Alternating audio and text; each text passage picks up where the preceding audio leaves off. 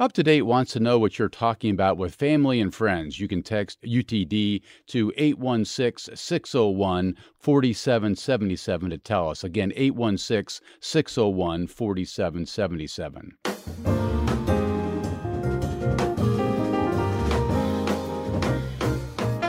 This is up to date on KCUR 89.3. I'm Steve Kraske. After spending 28 years in prison for a murder that he didn't commit, Lamar Johnson is a free man.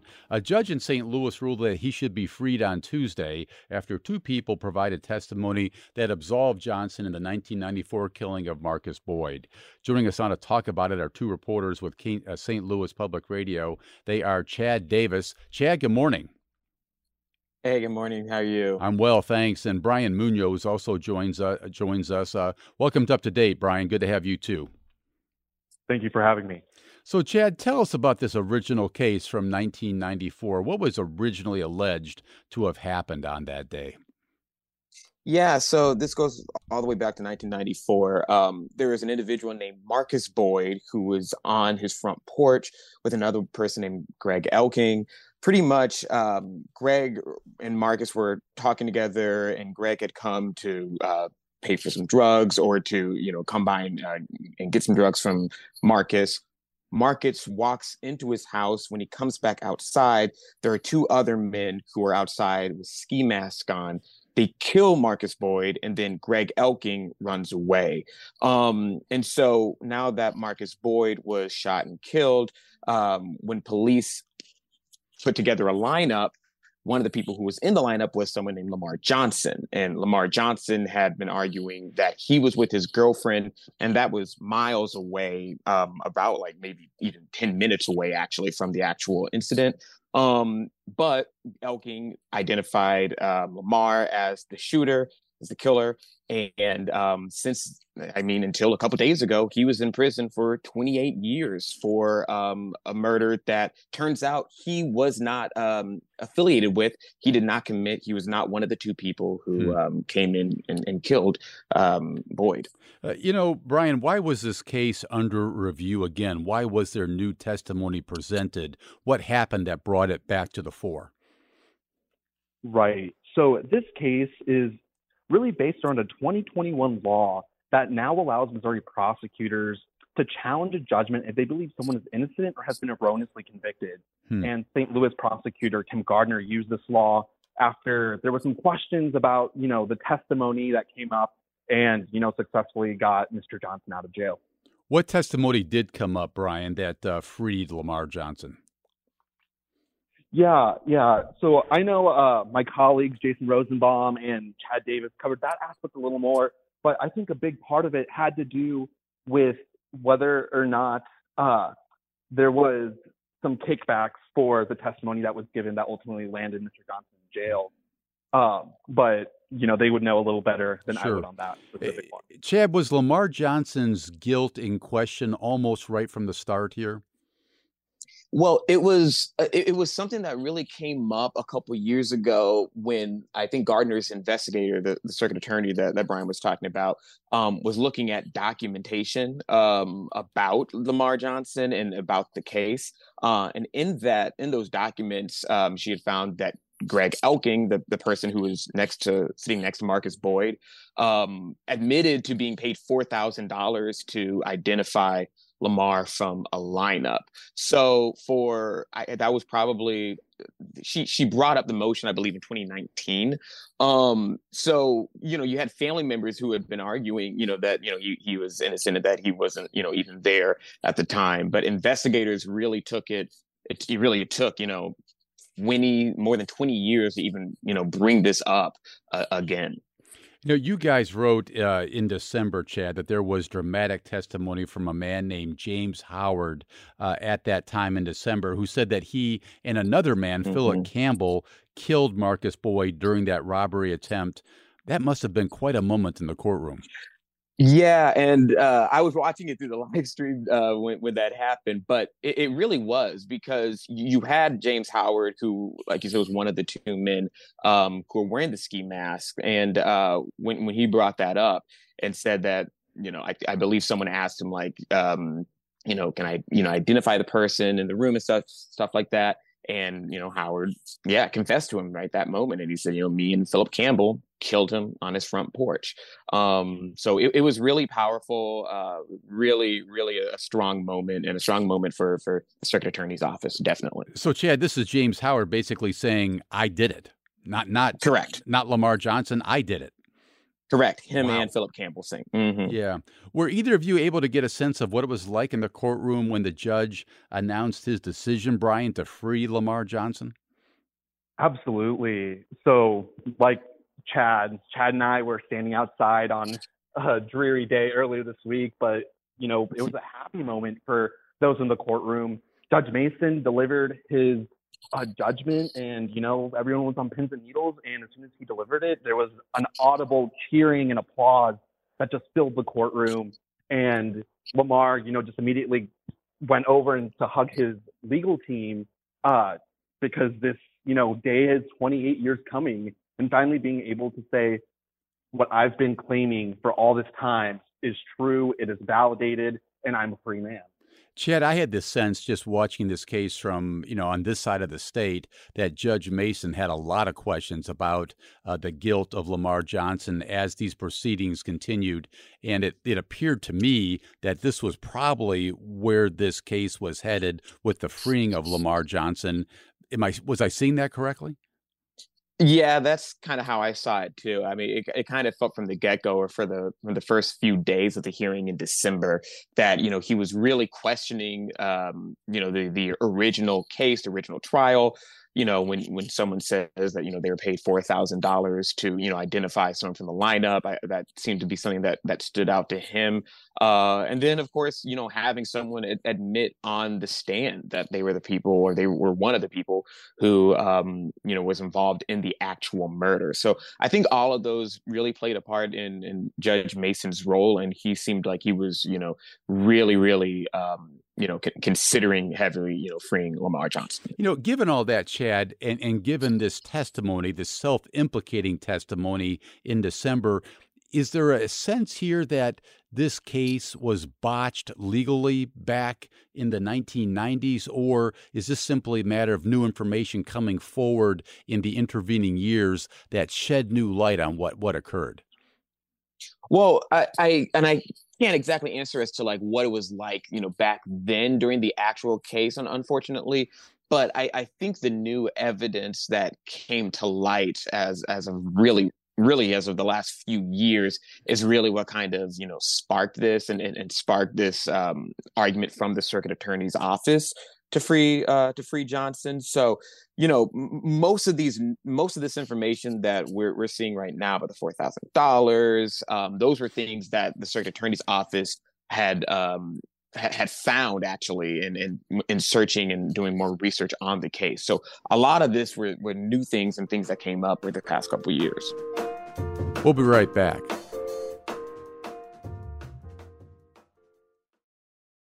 Brian, you were there after L- Lamar Johnson was released from prison. Can't help but wonder what that moment was like. Absolutely. So we are in this long, dark hallway at the Car- Mel Carnahan Courthouse in downtown St. Louis, and I had been speaking with his family, um, a former girlfriend, his daughter, and her fiance, and they were just on pins and needles.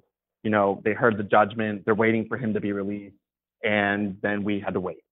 We had to get some clearings uh, from the Attorney General's office and uh, other folks through a review board, and all that process had to be, you know, carried along until Lamar Johnson walked out of this holding area and immediate applause and you know his family just overwhelmed with emotion and you know just beelined it spoke very briefly just talking about you know, how excited he was to finally be free and thanking, you know, his supporters and the media and the folks that, you know, helped him get to where he was today. Huh. You know, Lamar Johnson, uh, Brian had a celebratory dinner at Maggie O'Brien's in downtown St. Louis. You were there again in attendance. You got some photos that appeared in your story. Again, what was that like and who else was there?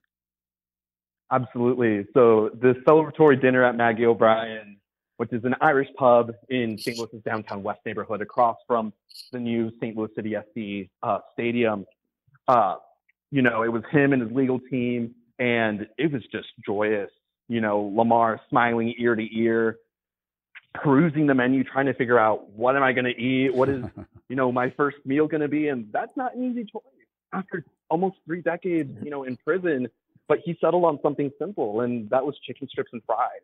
But by and large, you know, he was just happy to be out and you know, be able to experience those mundane things that we sometimes take for granted, like standing in long lines or being able to order your own dinner at a restaurant. You know, you always uh, witness moments like this, and then having done any number of shows over the years with uh, individuals who have been released after long stays in prison, those first few days are a honeymoon.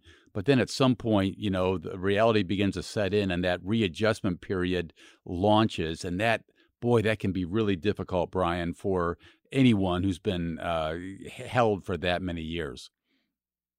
Absolutely. And Lamar and I talked about this a little bit, and he's disappointed that it's taken so long to get to this point, but he's happy to just finally be out. And he mentioned if anyone's looking for a reliable, hard worker, he's your guy. He wants to rebuild his life. He wants to get working. And while some people may think, oh, there may be, you know, some time to wait, he wants to hit the ground running and, you know, experience and make up for the lost years that he's gone through. Chad, uh, how much restitution is the state going to provide to Lamar Johnson for his 28 years in prison? Well, that that's the thing. Uh, the, the state actually will not be paying any restitution for for Lamar Johnson, and and the reason being is in the state of Missouri, uh, in order for you to actually get paid by the state, uh, DNA evidence needs to be used uh, to actually um, change that. Um, so in this case, in the Lamar Johnson case, uh, that that's not what happened. Um, so there, there's actually politically speaking there are people who are trying to make some changes uh, i believe there's a house bill uh, that would allow people who are you know convicted of, of certain crimes and, and cleared um, to receive $100 every day after um, uh, incarceration or post conviction. Um, so th- those are things that are right now like in the house but currently as, as it stands uh, because there wasn't dna evidence used um, to to free lamar johnson uh, restitution actually isn't uh, something that will that will be um, you know capable from the state so to underscore the point, Chad, zero dollars to Lamar Johnson, zero dollars to another one, another inmate who was in prison for 23 years on this side of the state, Ricky Kidd. Nothing from the state of Missouri for for that kind of time spent in prison when you're wrongfully uh, convicted.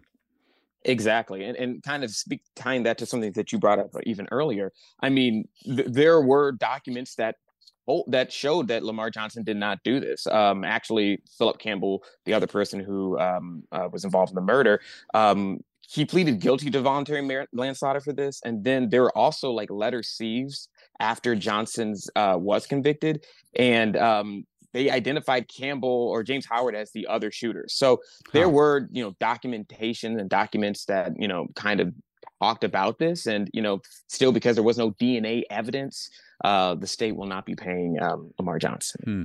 So, returning to Lamar Johnson, Brian, what's next for him? What does he want to do now that he's out of prison and that he's a free man? You mentioned, uh, or, or Chad mentioned, he wants to work, but what else do we know about that? Absolutely. So, we were walking around Maggie O'Brien's trying to find a good spot to chat, and he was looking around and pointed out one of the trolleys that takes you know, blues fans from the Enterprise Center to Maggie O'Brien. He talked about wanting to ride that.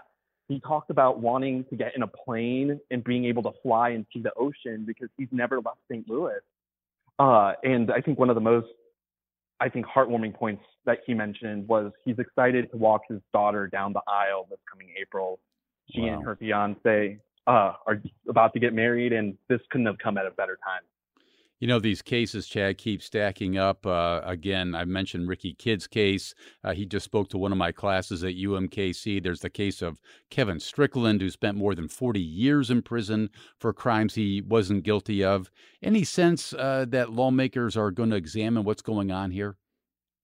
I, I think that's the case. Uh, actually, um, I was actually speaking with the St. Louis uh, NAACP president, and one of the things that he was hoping to see more of were, um, you know, prosecutors and circuit attorneys kind of involved in trying to free other um, other individuals. And I believe there was a story from I believe Missouri Independent maybe uh, yesterday or might have been the AP, but uh, they had mentioned that the Missouri NAACP had listed the name of you know or seven other people within the state who they believe were also uh, wow. wrongly convicted. So it's something that I know a lot of people have eyes on now. Well, that's the voice of Chad Davis with St. Louis Public Radio. He was joined by his colleague Brian Munoz from there as well. Gentlemen, thanks so much for the update on the freeing of Lamar Johnson. Much appreciated. Thank you for, Thank having, you for us. having us. bet. Up to Date is produced by Zach Wilson, Reginald David, Elizabeth Ruiz, Zach Perez, and Hannah Cole. Our intern is Claudia Brancart. Our announcer and engineer is Paul Nakatura. Our theme music is composed and performed by the great Bobby Watson. I'm Steve Kraske. Thanks for listening.